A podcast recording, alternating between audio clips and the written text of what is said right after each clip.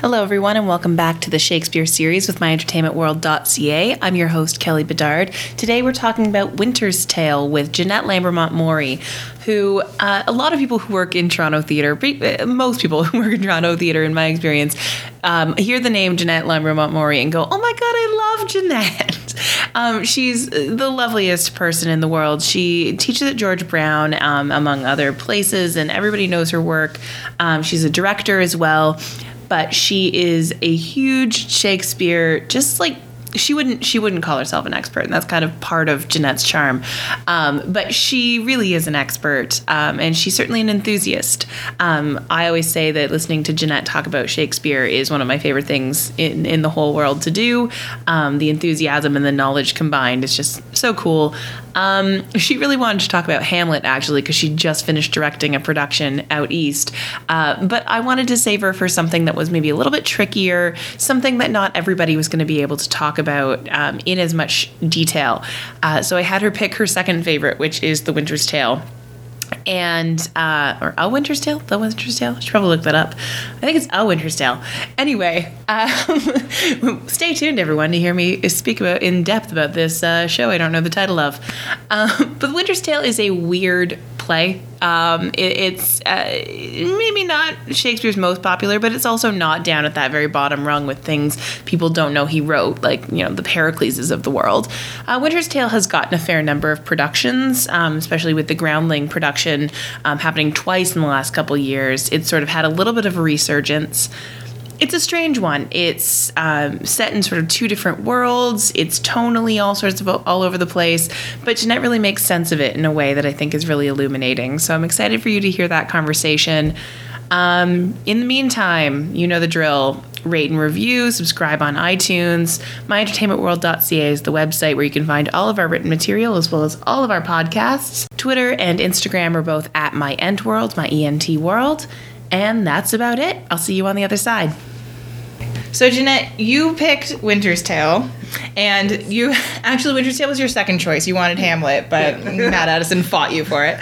Um, so first, let's start with a synopsis. Wikipedia it can't figure out Winter's Tale because it's right. one of the crazy ones. Yes. So what can you tell us? Couple sentences. Winter's Tale, the plot. Okay. Well, the important stuff to know is that uh, there's this king of Sicilia and uh, he suddenly becomes very jealous that his best friend, the king of Bohemia, is having an affair with his wife. He his jealousy he's, he's enraged with jealousy and uh, completely overreacts. Um, he accuses his wife of adultery. He um, sentences her to death.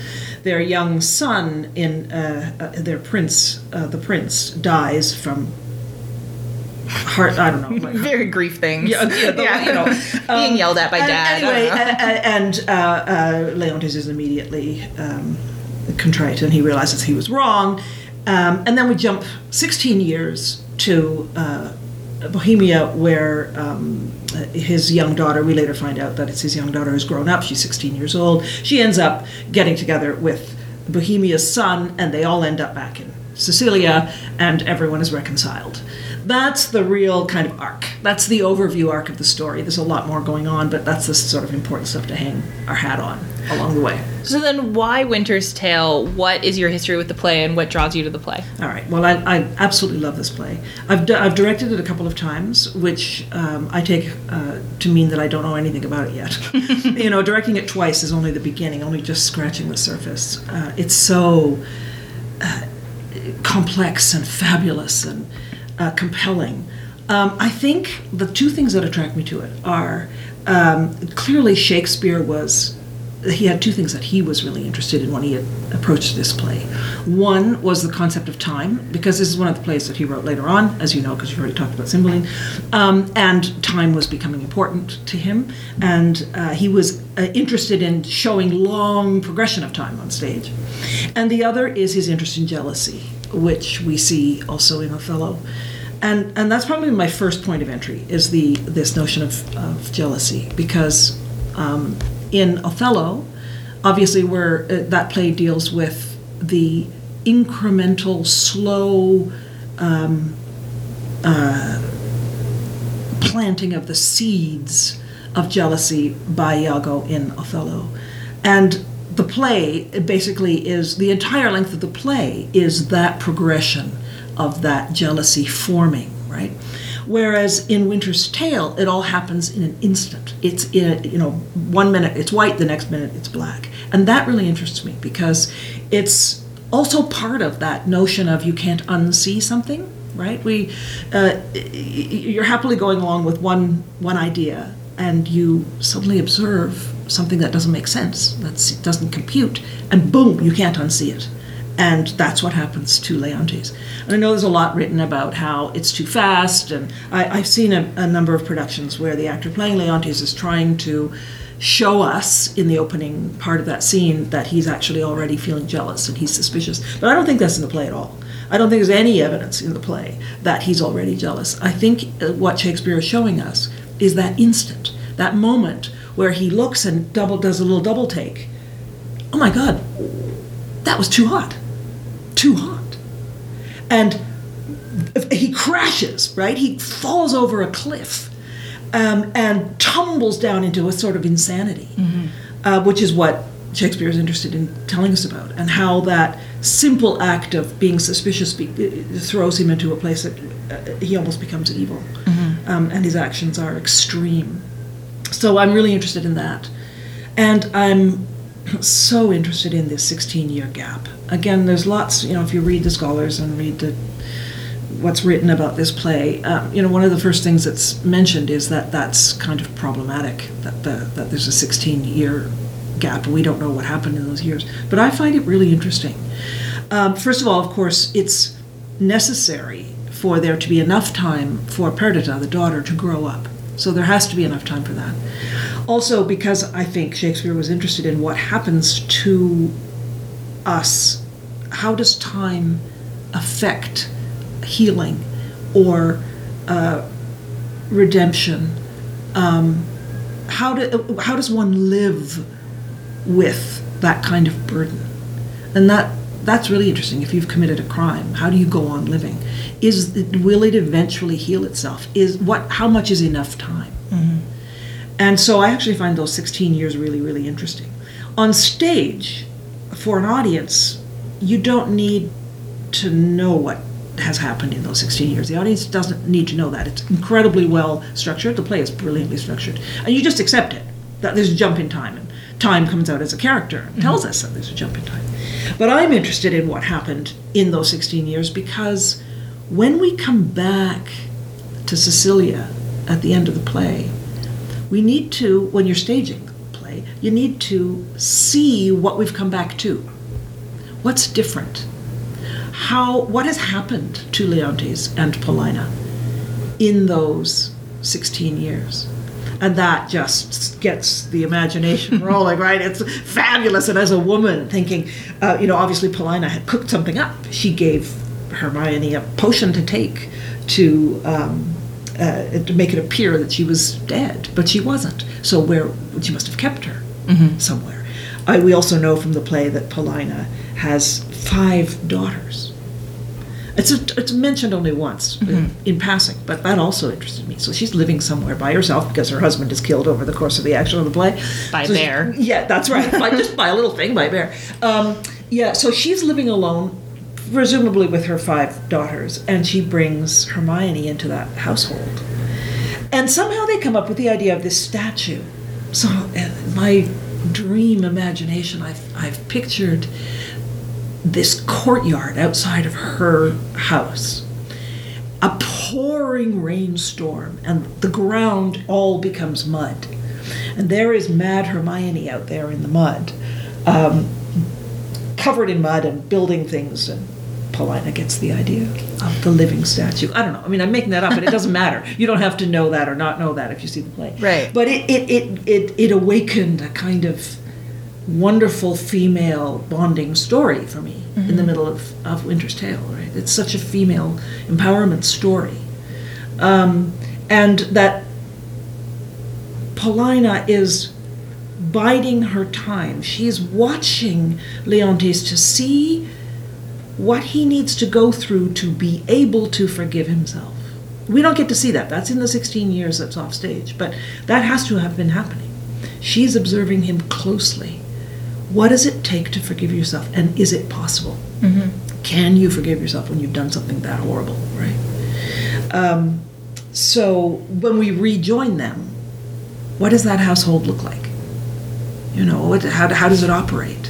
One time I did it, um, uh, I imagined that Leontes had been beating himself in his penance uh, for 16 years, so he's now quite crippled and in a wheelchair and like, or struggling to, and that Paulina, you know, follows him and whispers in his ear at all time, push him, push him, push him, push him, um, to, to force him through that last keyhole, that last opening, to get him, t- to get him to a place that he could forgive himself.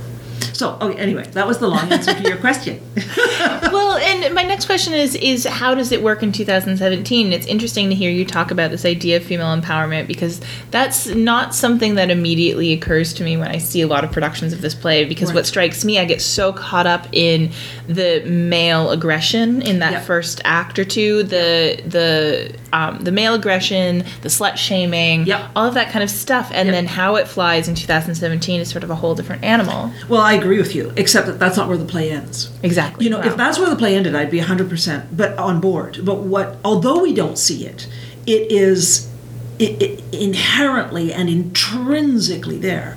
The women have had to bond together to find a way. And it is the women in the end that emerge um, uh, whole, even though, you know, terrible things have been done to all of them. Do you think that's somehow reshaped in a contemporary production, though? This idea of the women, the redemption and the future lying with them? Um, possibly. I mean, it's hard to separate those uh, now. I know what you mean. Although I do think that the fabric of that is so clearly in the play. Uh, you, we don't have to jump through any hoops or change anything to bring that to the foreground.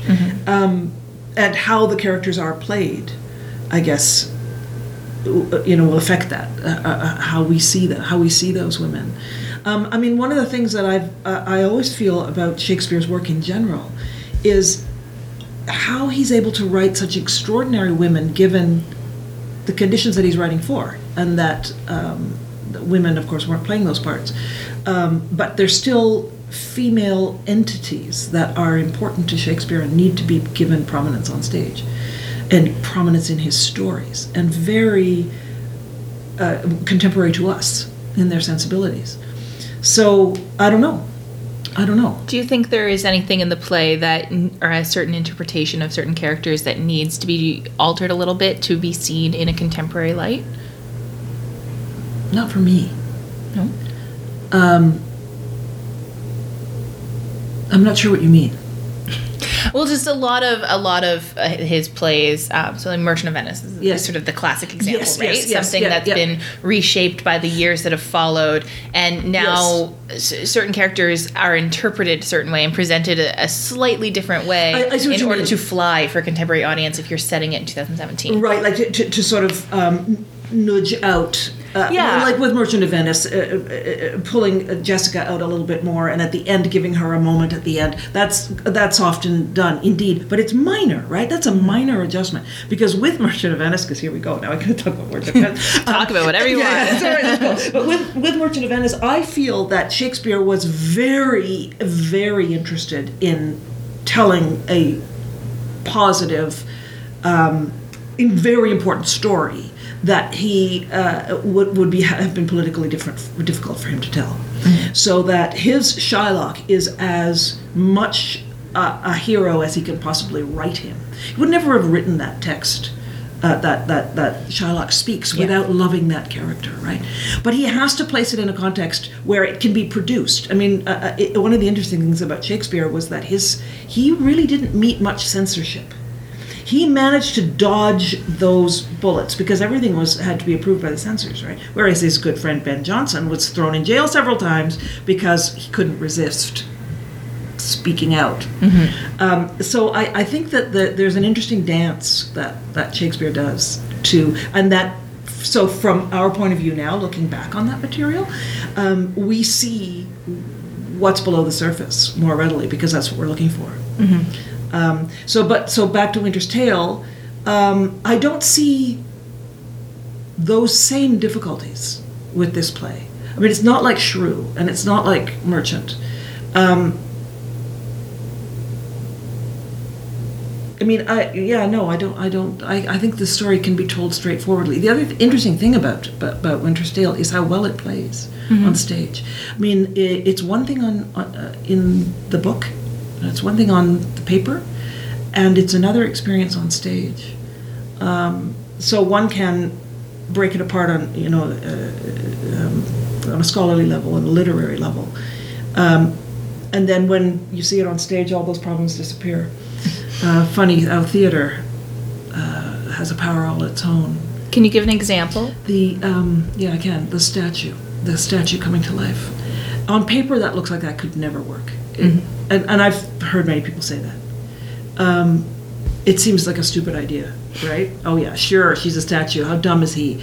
But I I've seen some pretty poor productions of of A Winter's Tale in my time, but that scene always works weirdly because there's a theatrical magic in that moment um, that's more powerful than it's the theater gods speaking Right. and yes we yes it is possible it is kind of magical um, but it's magical in a way that we all, all are so happy to buy into um, so yeah um, but are you leading me to a, something specific that I'm you- not leading you anywhere. I'm Oh, just asking. I'm just I'm curious. no, if I, there's I something in the play that you that you would want to change. No, one of one of my questions is always how does this play work in 2017? Um, so it's just Gotcha. interesting. Usually, uh, people always say, "Well, this has changed. This changes. Yeah. This changes," and it, it just sounded like you were like, Right. "No." So I wanted to. I wanted confirmation. On yeah, that. yeah. No, I mean, I think what might change is how I work on the play or how we deal with it in rehearsal, how we talk about those, particularly those 16 years. Mm-hmm. Um, that might take on more of a, a significance than, than perhaps it would have then. You just skip over the 16 years and say, now everybody's grown up and here we go. Mm-hmm. Right. So that might change in the process of working it, but I don't think you have to, we would have to change anything in the text itself Mm-hmm. to, to be completely acceptable. And speaking of Merchant of Venice, uh, Winter's Tale is one of those plays that was technically a comedy. Yes. Now isn't really necessarily a straight comedy. It's called a problem play or romance or whatever you want to call Yeah, it. romance. Yeah, yeah. Um, and it has this strange tonal shift. The middle section really does feel like an, a sort of an as you like it ish Yeah. comedy, and Yeah. there's some intense tragedy on the two ends. How do you reconcile those two tones and make it all feel like one cohesive world? I think it's brilliant. I think it's brilliant. I think that actually makes for more brilliant theater. It doesn't all have to have one tone or one world. Um, and uh, uh, it, those kind of radical shifts that happen to us in the theater are, in fact, part of what makes theater so amazing, and that we love that, and we will go with that. The the the, the um, sharp what we were talking about before, that instant of recognition on too hot, too hot, that sort of rapid change also applies to the shift uh, to Bohemia is also immediate, right? Those so the, the play is full of hairpin turns in that way, and I think that's are we good? I think that's um, uh, a part of what makes it uh, extremely well written. I know there's been uh, lots of talk again of on this sort of scholarly level about whether this is a well written play or not a well written play, and I think it was some time ago that uh, there was a general critical agreement that it was not well written, but that's changed. And I think now the general consensus is that not only is it well written, it's extremely well written, right? And that that is part of it. That that the package and and, and I'm jumping all over, but um, uh, Shakespeare may also have been interested in uh, what his audiences were looking for. Audiences were starting to have more of a taste for theater with a masque element in it um, sort of an expectation of multi levels of, of entertainment within one package. And so it kind of satisfies that in a way as well. Um, there is a kind of mystery element. There is the dance, the big dance of the satyrs there in, in uh, Bohemia. Um, so that it, part of it may have been wanting to satisfy his audience. Um, but I, I think the structure, uh, and each section, like the Bohemia section, the or sorry, Sicilia first, then the uh, shores of Bohemia with the storm, then the happy fall in Bohemia, and then back to Sicilia. They all depend on each other. Like they're separate but not. They need we don't Bohemia's beautiful sheep shearing fall life w- won't have the same impact if we haven't already been to Sicilia, if we haven't already experienced that dark place of doubt and jealousy and and all of those things. In directing it, do you find that um, you try and maintain the stark separation between those tones, or do you try and sort of mix them together to reflect the sort of complexity of, you know, Bohemia has its darkness too, and Sicilia has its moments of light? Um, I think that, that some of that does come through. Um, for instance, in Sicilia, even in the darkest, darkest moment, uh, we at the beginning we still have Mamilius, who is a little. He's got a little short scene there with his father, and it's a little bright light, a little hope, a little of that, a little foreshadowing. Although poor Mamilius dies in the play, he does give us give us a little taste of the next generation and of hope and of you know that. So that that's embedded in there. Um, in Bohemia and the sheep shearing scene, we have the darkness of um, Polixenes revealing himself, throwing off his disguise. Um, so, so there are, you know, the, the, but um, I wouldn't self-consciously try to plant any seeds beyond that. I think just let the story tell itself. Um, again, because I think they complement each other in their extreme uh, color shift, color differences. Um, and do you have a favorite? It's not produced very often, but it's produced semi regularly. Have you seen a particular production or adaptation that you think was particularly memorable? I haven't. Um, I missed it unfortunately last year with the Groundling production. Um, no, no, I'm wrong. I saw, I saw that uh, it, it, it was the Measure for Measure I missed. No, I saw theirs. Uh, yes, no, sorry, scratch that. That was a wonderful production. That was a wonderful production. I'm just putting my brain back in gear here and realizing, um, and I particularly loved it in a small space. That was that was magical. Um, but other than that, I don't know that I have a favorite production. I'm still looking for it. I'm still waiting for it. Um, do you? Have you seen a good? No, I don't. Well, I liked uh, the Stratford one a few years ago. I remember vaguely liking, but the only thing I remember about it was Tom Rooney as Autolycus. Oh, right. The number of productions where the only thing I remember after Is- years is, is- Tom Rooney as insert Yes. I know, I have the same thing. I know it, it's deadly if he, Yeah. he plays a part. Yeah. no one can touch him.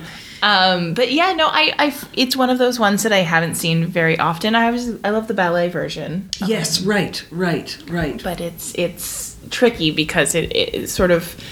It, this sounds reductive, but it's a little bit simplified because it is Yes. ballet Yes, and it's right. missing language and all that kind yeah, of and stuff. it's telling the story in a different form. Yeah. So no, I, I understand that. I think I'm still looking for the perfect version of this Mm-hmm. of this play. Well, it is sort of interesting to touch on what you were talking about with the idea of updating it to 2017. I feel like this play is interpreted less than Yes, other things. right, you know, you can see, um, you know, 27 Macbeths, and you'll see 27 very different Yes. Macbeths. Yes, yes. Um, and I yes. don't know if it's because directors think, oh, the audience probably hasn't seen Winter's Tale before, I better play it safe, or whether there's it's because there's so many different layers and so many different already tonal identities to accommodate within the play itself. But you tend to see it Yes. played relatively similarly, and then everybody's sort of just trying to get there, Yeah, get to yeah, that I think same that's goal. a good point. I think that's a good point. I think that may be part of it. I mean, I, I certainly wouldn't want to impose a change on it just for,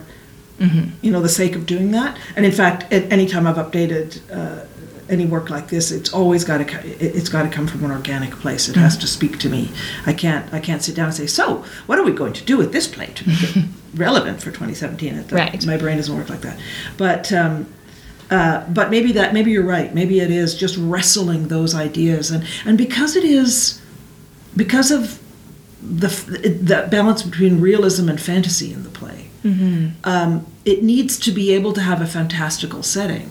That doesn't mean it can't be set in 2017, of course, but that may be part of what keeps us with a foot in the past Yeah. in the storytelling. Well, it's not necessarily that they're actually set in real places, Bohemia and Sicilia, Yeah. so much as just other lands. Yes, that's right. Yeah, exactly, exactly, exactly. I mean, there's, it's not political, so it, it doesn't beg for a political setting, right? Um, and his understanding of Bohemia and Sicilia geographically, Shakespeare's was sketchy. so the countries are just names, I think. Yeah. But Although they seem to have, and I don't know if this is just how they're played, you know, the way that people color code the Capulets and the Yeah, Montagues, yes. but they almost seem to have climates that reflect the tone or perhaps influence the tone of um, each of the different pl- locations. Sort of, but aren't they sort of reversed? I mean, what what what is the climate in Sic- Sicilia? I have no idea, but it's almost always played. I know. Yeah, Sicilia. You, It- when you think of yeah, Sicily, you think of right. really beautiful place, but it's always this That's like right. gray, dark And, place and Bohemia on stage. Uh, uh, on the other side is you know that that that it feels like they're reversed. That, that geographically, Bohemia would be the colder, darker place. And, Like maybe he just named them wrong. well, or, or I don't know. He did switch uh, his the the the play the the story. I've forgotten the name of it, but there's a story that he based uh, his play on because, of course, Shakespeare never had any original ideas. He didn't need to. He just took great great ideas and ran with them. Um, this is written by Greene. I forget the name of it, but um, the the countries are reversed. So Shakespeare must have deliberately flopped them. I don't know why.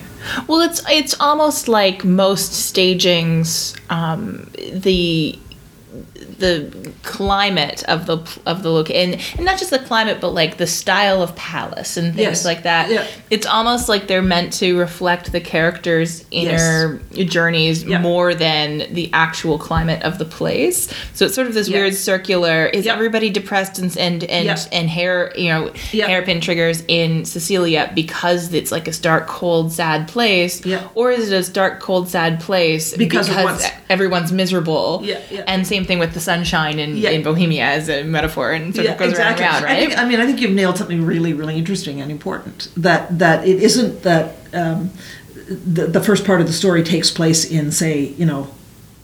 I don't know the North Pole, somewhere where it's always Denmark, freezing, or right? yeah, right. It, it, it, it isn't set there, um, and does that matter? Uh, and it, again, it would affect a production. It's really interesting. You're making me think about this. It's great uh, in, in terms of what the design is. Like, what does it what does it look like there?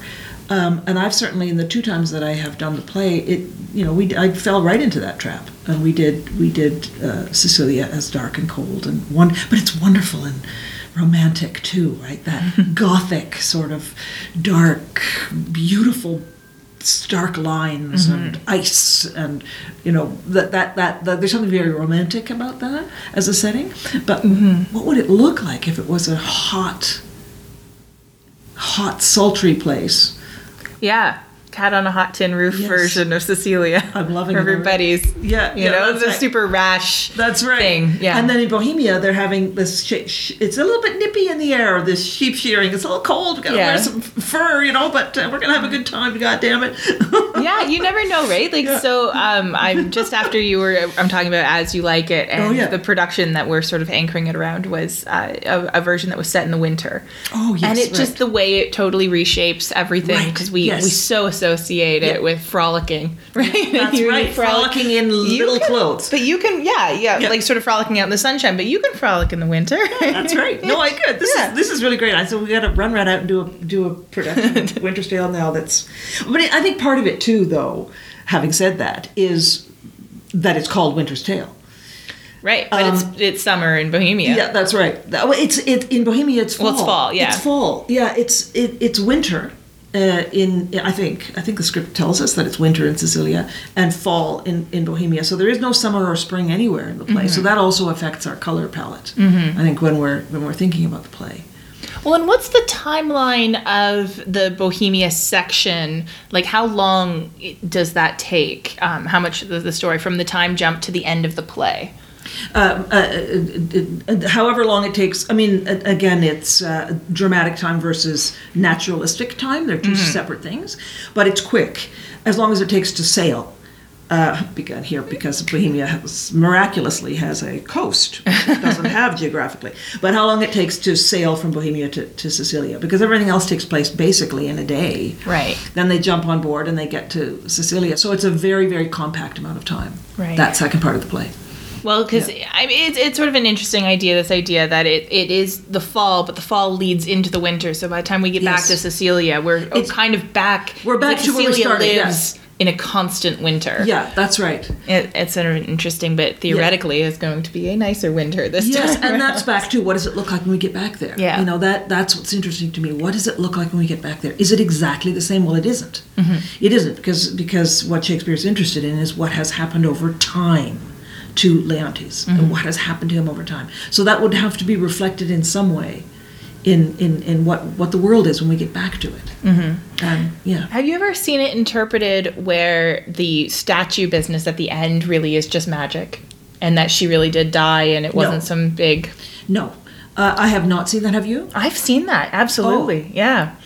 It's sort of, it, it, it's, and it depends on your interpretation of how much magic exists, right? Right. And um, when it's played that way, it always has this sort of like, well, he earned his redemption and thus the universe is rewarding him kind of I challenge strangeness. that. Boy, I challenge that big time because first of all, one of the most important things that happens in that scene Mm-hmm. is that Leontes recognizes that the sculptor was so skilled that he imagined her aging. Mm-hmm. So in other words, she is 16 years older. So I feel like Shakespeare is saying that's the big statement, the flag that's Mm-hmm. waving there is she is she has aged. Yeah. She has aged 16 years, so she hasn't been dead. Otherwise, why would she not be resurrected exactly as she died? No, I agree, but there's I one of those ones where people w- you'll see yes. something and it'll be interpreted completely differently in a way that you, had, you hadn't really occurred to you. Well, I wonder if that would be a misunderstanding of what the point of the play is, because I think the point of the play is what uh, is is what we were saying earlier about grappling with the issues over time. And does time heal things on both sides? Can Hermione forgive him? Can she heal because it's so traumatizing what happened to mm-hmm. her? And can he forgive himself? And that's massive. I mean, I've, I've thought about this. Imagine God help us, you know, committing murder, whether it's intentional or not, or not. How do you continue living after that? Like, what is what happens to the human psyche? How do we live with ourselves mm-hmm. uh, after committing something so extreme? And that's what has happened to Leontes. Mm-hmm. He believes that he has killed the t- two things closest, three things closest to him: Yeah. his wife, his daughter, and his son. Mm-hmm. So, can is it possible to heal? Well, on, on the other side of that, though, is it possible to forgive? This woman's been sort of squirreled away. She hasn't been watching um, his redemptive arc. She's just been hearing reports of it, and then she sees him in that final scene. But that's sort of it for Hermione and where she's at at the end of the play. Do you think that she's at a place of full forgiveness, and where does she go from here? Yeah, I mean that's a really, really good point, and that's all part of that. What's what have they been doing for sixteen years? Question, you know, in rehearsal. But I think that that um, she uh, uh, that Hermione relies heavily on Paulina's guidance, as does Leontes, and she Paulina is the most magical character in, in, in a way in the whole play, the wise woman. Right there's our there's our woman, um, and she's monitoring on both sides when they're ready to be able to reconnect.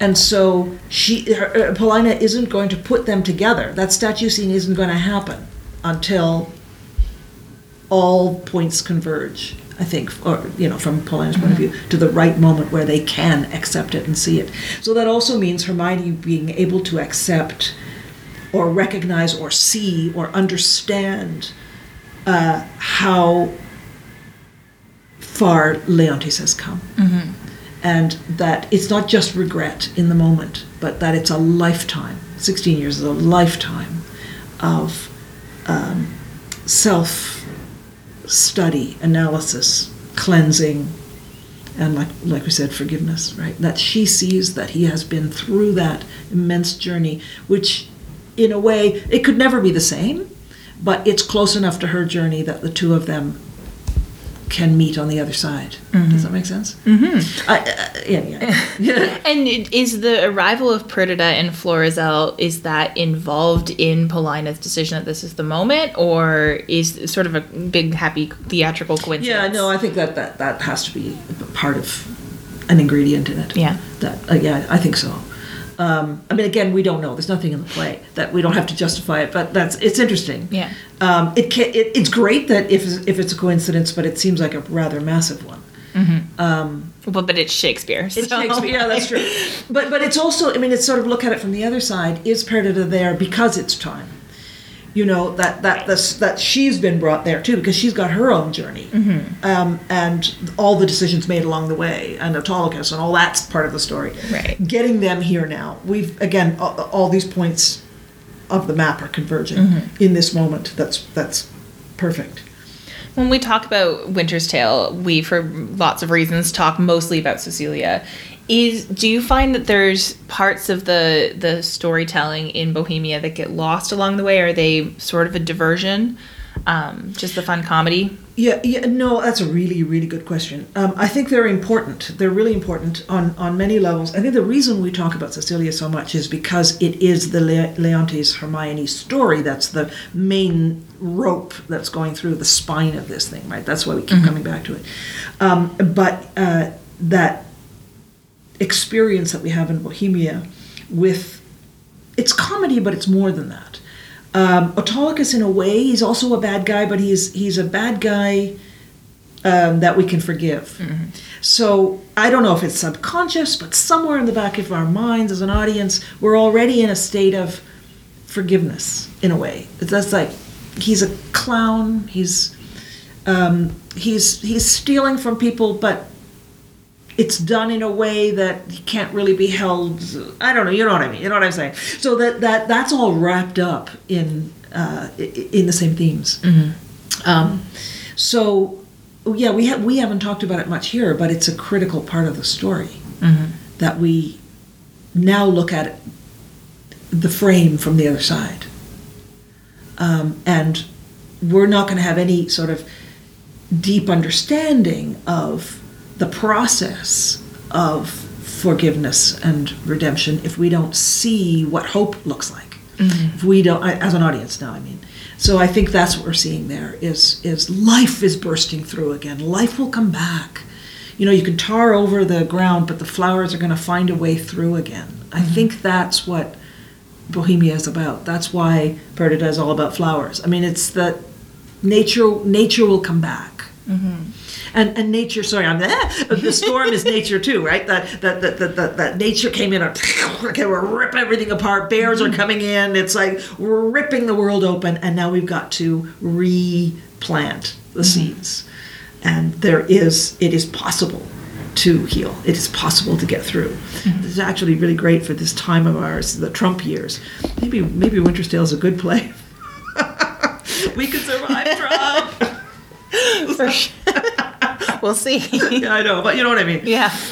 Well, and it, but it, actually kind of going off of that, there's something interesting about Bohemia in that, like, I tend to think of Polixenes as kind of a dark character. Yes. Obviously, he's Yes. so much lighter than Leontes that we we tend to think of him. Oh, he's such a nice guy, you know. But he, No, no, yeah. You know, in Stratford, I think he was Dan Chameroy. You know. Yeah, yeah, yeah, yeah, yeah. So, Yeah, yeah. Right. But he he when he he goes back home after the events in Sicilia, he's also traumatized. This Yeah. incredibly dark thing happens Yeah. to him. Yeah. And it's almost as if his community is able to thrive regardless and be happy regardless of whatever sadness he's bringing with him back to Bohemia. Yeah, and we only see it. We only get a crack at it when Yeah. when he reveals his his disguise. That's when we see. Um, Well, but the young lovers are driven out of Bohemia, right? Like a, in a Right. different play, that's Act One. yeah, yeah, yeah, yeah. you know, yeah, and off they go to the forest. Yeah, yeah, yeah, yeah, yeah. That's good. Um, I mean, I wonder it, what do what does an average shepherd look like in Sicilia? I mean, we just didn't have the camera on them. Yeah, what I maybe mean. it's there's there's class things happening Yes, too about where yes. the camera exact where the camera's Yeah. pointed. Yeah, yeah. So that in Sicilia, we're, we're, we're pointing at the court and Mm-hmm. that, that story, and then we get to Bohemia and we're looking at a different layer. So I I would say, is it possible that in Sicilia that there's also some Right. happiness and is life? You know, I don't know. That's it's an interesting, Yeah, really interesting there's thought. there's Yeah. a lot in there. There's a lot packed in there. Mm-hmm. There's a lot packed in there. I mean, and I think uh, Polixenes also shows us the responsibility of what a good leader is supposed to be concerned about, but he is also on the gone to an extreme with it, right? But he is worried about his son uh, making a mistake and um, betraying his calling and not behaving as he should as a royal, as a member of the royal household, right? Um, and that's why he gets so upset about it.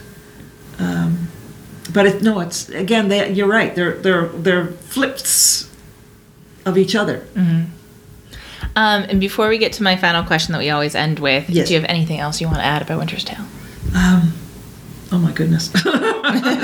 So much, everything, yeah, all the yeah, stuff. yeah, that's right. It's hard to say just like blah. Um, yeah, I mean, yeah, no, not not not specifically. Um, there's lots to talk about, but yeah, Is there anything you wanted to talk about? it's okay. okay. well, you might have a chance because the last question is, what is Winter's Tale about?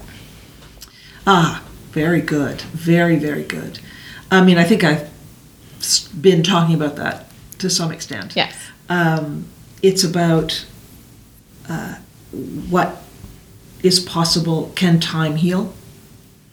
Um, or for me, this is for me. I mean, God. Uh, it's about Yeah. a million things for different people. Um, yeah, can time heal?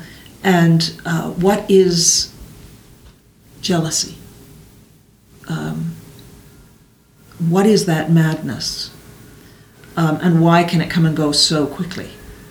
Uh, the other thing we didn't talk about actually is the sort of s- Christian world of the non Christian play.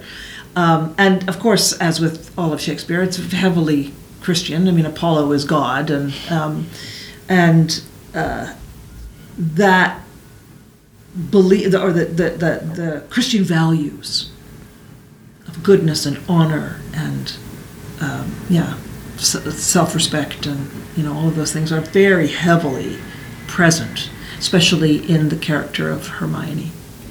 She is such she's a virtuous, um, spiritual, religious creature, right?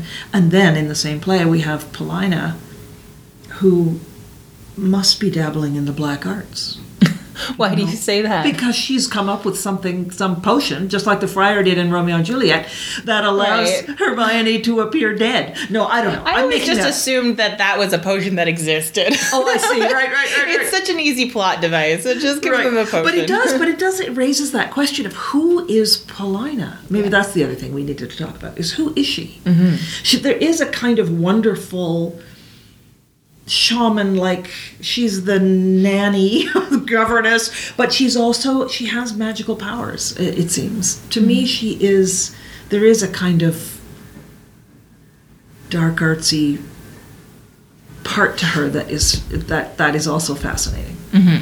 Um, yeah i wonder why i just yes i've always pictured that she's created a a potion that hermione takes that everyone believes that she's dead Well, I mean, is the potion even really necessary? It isn't they because send somebody in and is like, Hermione's dead. I know, but then if you take that logic a little Yeah. bit further, you go, okay, so now there's got to be a funeral and there's got to be, ah, blah, blah, blah. it doesn't matter. I, it's just me, just me, because I want her to be. It's just I want more it. fun if she's a witch. That's right. I just want that part. I love it. I love it. Yeah, yeah. But that that's what I think the play is about for me. So, yeah. Okay. And is there anything else you want to say or anything you want to plug, any of that kind of stuff? Oh no, I don't need to plug anything. But I just want to say this is this is terrific fun. I love what you're doing here. This is this is great. This Thank you. My favorite thing in the world is talking to p- people about something they really, really love. Oh, yeah. So I was just like, I want people to talk about their favorite Shakespeare I play. love. I love it. See, we didn't even talk about Hamlet. Matt.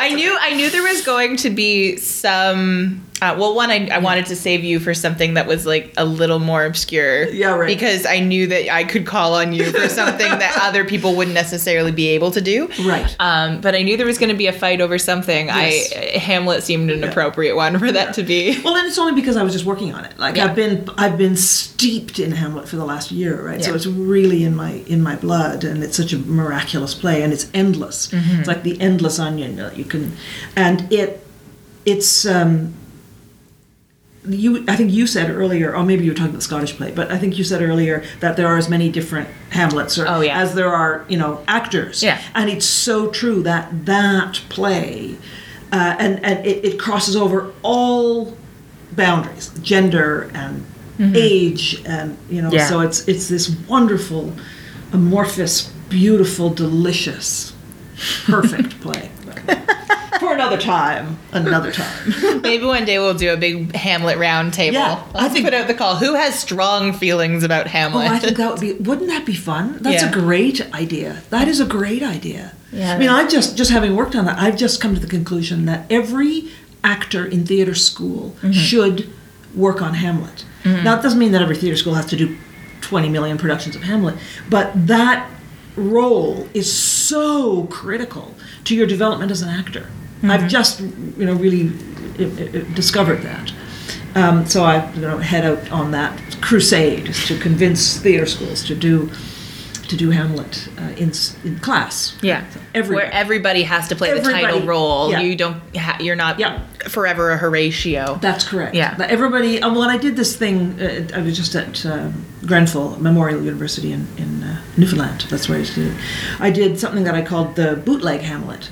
That was in a class, and we just as a, as an ensemble, everybody we took a, a, a stone and skipped it across the play, and so did you know a little bit of this scene and a little bit, bit of that monologue, and the ensemble all got a chance to play Hamlet at some point, and that was really interesting mm-hmm. to see how rich that was and what it pulled out of them, where it made them go, and how that was different from playing Horatio mm-hmm. or anybody else. Well, and it is also it's one of those parts that doesn't have any specific. Um, it's not like Richard III, where everybody has a sort of thing right. that unifies them as this is what their Richard III is. Yep. They everyone's Hamlet is so reflective of who they are as a person and how that's different. That um, this is a silly example, but uh, in season three of So You Think You Can Dance, they did Oh, at yes. one point they someone choreographed a solo, and every single contestant had to do that same exact solo. Oh. Right. And you saw the same thing 10 times or however many people were left at that point, and it was completely different every time just because of how that particular dancer Yes. or perhaps a more sophisticated example is if you see um, our, one of our ballet critics saw winter's tale and nijinsky three or four times each because they have different casts every night right. and so she saw you know three different leontes and Yeah, three yeah, different Uh, whatever Yeah, yeah, cool.